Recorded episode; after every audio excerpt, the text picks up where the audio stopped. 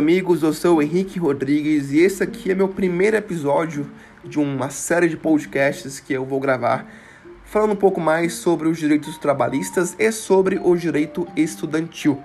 Esse episódio eu vou falar especificamente sobre o assédio moral dentro do ambiente de trabalho.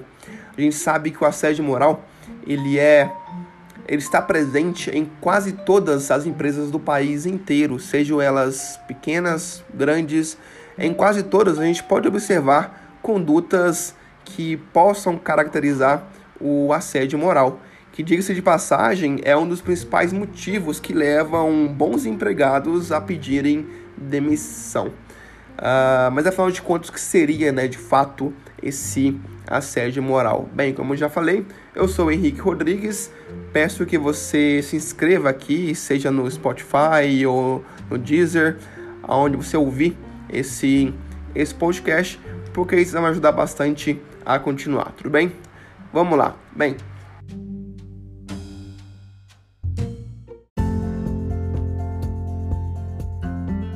o assédio moral, ele a gente precisa primeiro entender o conceito, né, do assédio. Embora seja um pouco chato ficar falando de conceito das coisas, mas é por meio desse conceito que você vai conseguir tirar essa pulga da sua orelha e discernir se isso que você passa agora ou já passou se trata realmente de um assédio moral ou de uma outra espécie de dano, tudo bem? Então vamos lá, o assédio moral a gente pode definir ele como uma conduta que ao mesmo tempo que ela é abusiva, ela é também intencional e reiterada, ou seja, ela é praticada ao longo do tempo. Ela é constante, não é uma conduta esporádica. Essa conduta, a do assédio, ela tem a intenção de humilhar o trabalhador, de ofender ou de excluir um indivíduo do grupo ou um grupo do todo, tá? E é literalmente né, uma, uma forma de violência psicológica. Portanto, para que seja configurado o assédio moral, é necessário que seja, como já falei antes, reiterado, seja constante. Caso seja um ato isolado, né, caso seja uma atitude, uma humilhação ali única, o entendimento é que essa conduta não é capaz de gerar um dano psíquico à vítima e, por esse motivo, não é capaz de se enquadrar como um assédio moral. Mas talvez, né, poderia ser configurado como um dano moral. E aí, caso você consiga comprovar isso por meio de provas, documentos, testemunhas, você pode até pedir ah, na justiça uma indenização, mas aí por meio do dano moral e não do assédio moral. Tudo bem? Bem, uh, o assédio moral muito, mu muitos se enganam quando pensam que ele afeta apenas a vítima. O assédio moral ele resulta em danos em todas as partes envolvidas, inclusive na empresa. Então, assim, é uma conduta né, que ela afeta a autoestima. Isso falando agora dos danos provocados na vítima. O assédio ele é uma conduta que afeta diretamente a autoestima e a segurança de um empregado. E aí faz com que ele comece a duvidar de si mesmo, duvidar da sua competência, dentre outros inúmeros prejuízos à vida uh, da vítima do assédio. Quando isso acontece, pode ser que resulte, quase sempre resulta, na verdade, né, na redução da autoestima da pessoa, na redução da motivação, na redução do desempenho dentro do, do trabalho, da, reduz também as relações afetivas e sociais. E é nesse momento que a vítima do assédio começa a levar os efeitos de fora, de dentro do ambiente do trabalho para fora dele, para a vida social. É nesse momento que o assédio moral começa a provocar sintomas depressivos na pessoa. Ah, em alguns casos, provoca até mesmo crises cardíacas é, nos homens. Há estudos que que demonstram que aumenta o consumo de álcool. E aí decorre outras, outras, uh, outros números males, né? Sem falar, é claro, dos transtornos mentais, como o transtorno de estresse pós-traumático E também a tá em alta agora, né, a síndrome de burnout, que inclusive é um tema que eu vou falar um, um pouco mais profundamente sobre ele em, em outro episódio desse podcast, tá? Então, tudo isso é, resulta na vítima do assédio moral dentro do ambiente de trabalho. Mas também esse assédio ele pode gerar prejuízos para a própria empresa também. Porque, vamos lá, o, o empregado assediado ele vai produzir menos, ele vai ter uma instabilidade na vida emocional e na vida profissional. E em alguns casos, esse empregado ele vai pedir para ser mandado embora.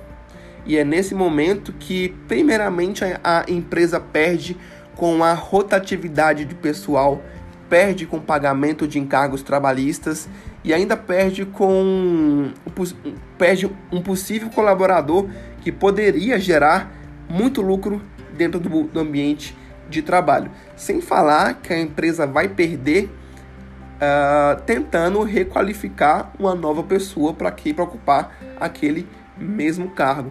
Então, assim, a empresa ela perde de inúmeras formas. Uma das, das formas que as empresas costumam ver, essas elas não, muitas, muitas delas não conseguem enxergar né? Isso de perda de pessoal, mas uma que dói muito, que é quando dói no bolso, é quando o trabalhador sai da empresa e aciona a justiça. Aí vem um processo trabalhista, a empresa vai gastar com advogado. Se o empregado conseguir comprovar, a empresa vai pagar as custas do processo, vai pagar a indenização que o empregado pediu. Então, assim, o assédio moral embora pareça ser algo bobo em muitos lugares, ele gera um prejuízo enorme. Por isso que existem vários programas de compliance para justamente evitar esse tipo de conduta dentro das empresas. Até porque quando o assédio ele ocorre uh, em um patamar que o chefe não tem condições de, de, de controlar, o chefe, eu falo, o dono da empresa, a empresa vai responder de qualquer forma. Se um diretor pratica um assédio em face de um colaborador, o colaborador vai entrar com a ação em face da empresa. Ele não vai cobrar do diretor, e sim da empresa, tá? E, a, e é a empresa que vai desembolsar o dinheiro e unir para pagar esse colaborador. Bem, uh, além de tudo isso, a gente pode falar um pouco mais sobre as espécies, né, do, do assédio moral porque ele possui algumas espécies específicas. Bem, ele pode ocorrer da forma mais comum, que é a, a forma vertical, né? A forma vertical que ela é definida entre vertical descendente e vertical ascendente. Na descendente, que é a mais comum de todas, o assediador é uma pessoa que está em um patamar de hierarquia superior e pratica a conduta do assédio em face de alguém que está em um patamar de hierarquia inferior. Ou seja, é literalmente o chefe que assedia o subordinado. Uh, mas também né, pode ocorrer, embora pareça incomum, ocorre, que é o assédio moral vertical ascendente, que é basicamente o inverso, que é quando um funcionário que está numa hierarquia inferior assedia o chefe dele, assedia alguém que está superiormente hierárquico dentro da empresa.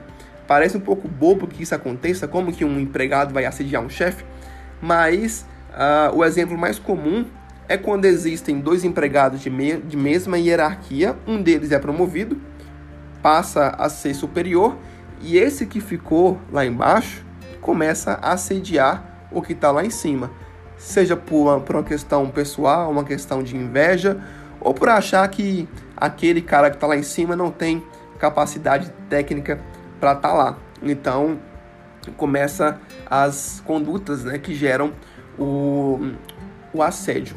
Bem, e também existe o assédio horizontal, que é quando funcionários de mesma hierarquia praticam um assédio entre si. Isso ocorre bastante em call centers, que são lugares muito grandes, com muitas pessoas quase sempre muito jovens, então é muito comum que haja assédio moral horizontal dentro de call centers. Mas também pode ocorrer é, em pequenas empresas, né? Quando você tem ali cinco funcionários e tem um que ninguém gosta. E aí os cinco, os, os quatro criam um grupo no WhatsApp e, e não convidam um colega para participar. Uma conduta.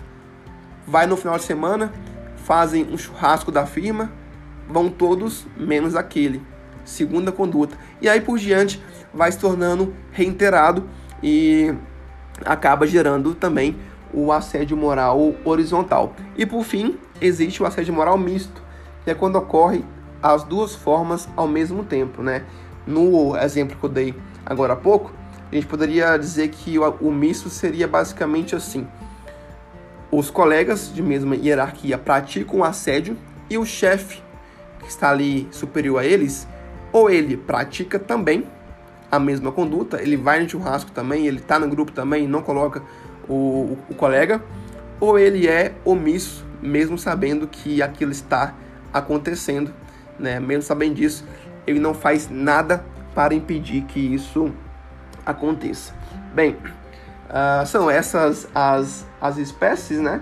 Então é muito bom ficar sabendo disso, porque aí você consegue entender se o que você passa ou já passou na, na, na sua empresa é um assédio moral ou não.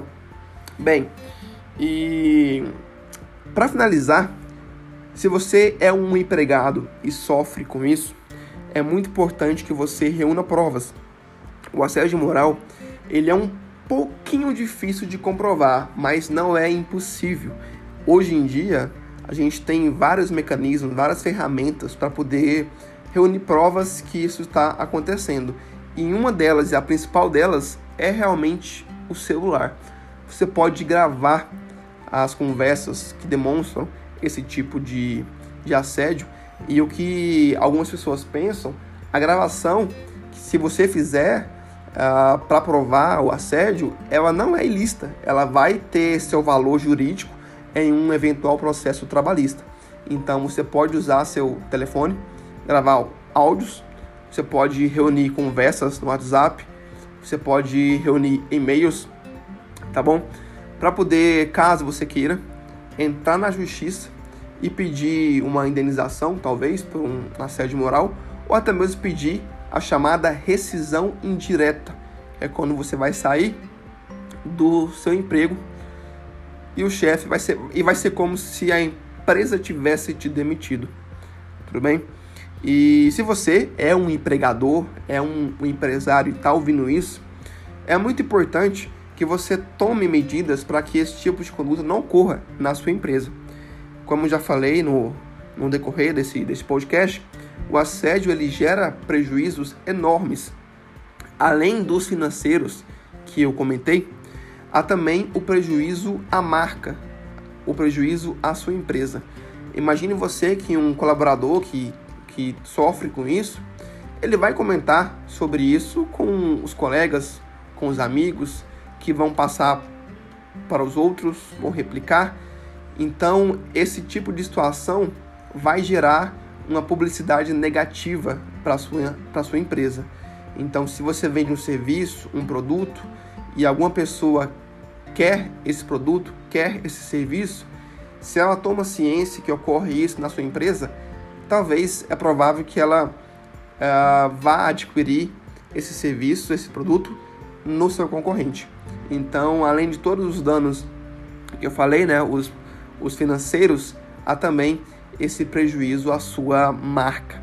Então, é muito importante implementar programas de compliance, implementar uh, canais de denúncia para que os empregados possam denunciar de forma anônima esse tipo de conduta e aí você pode tomar medidas.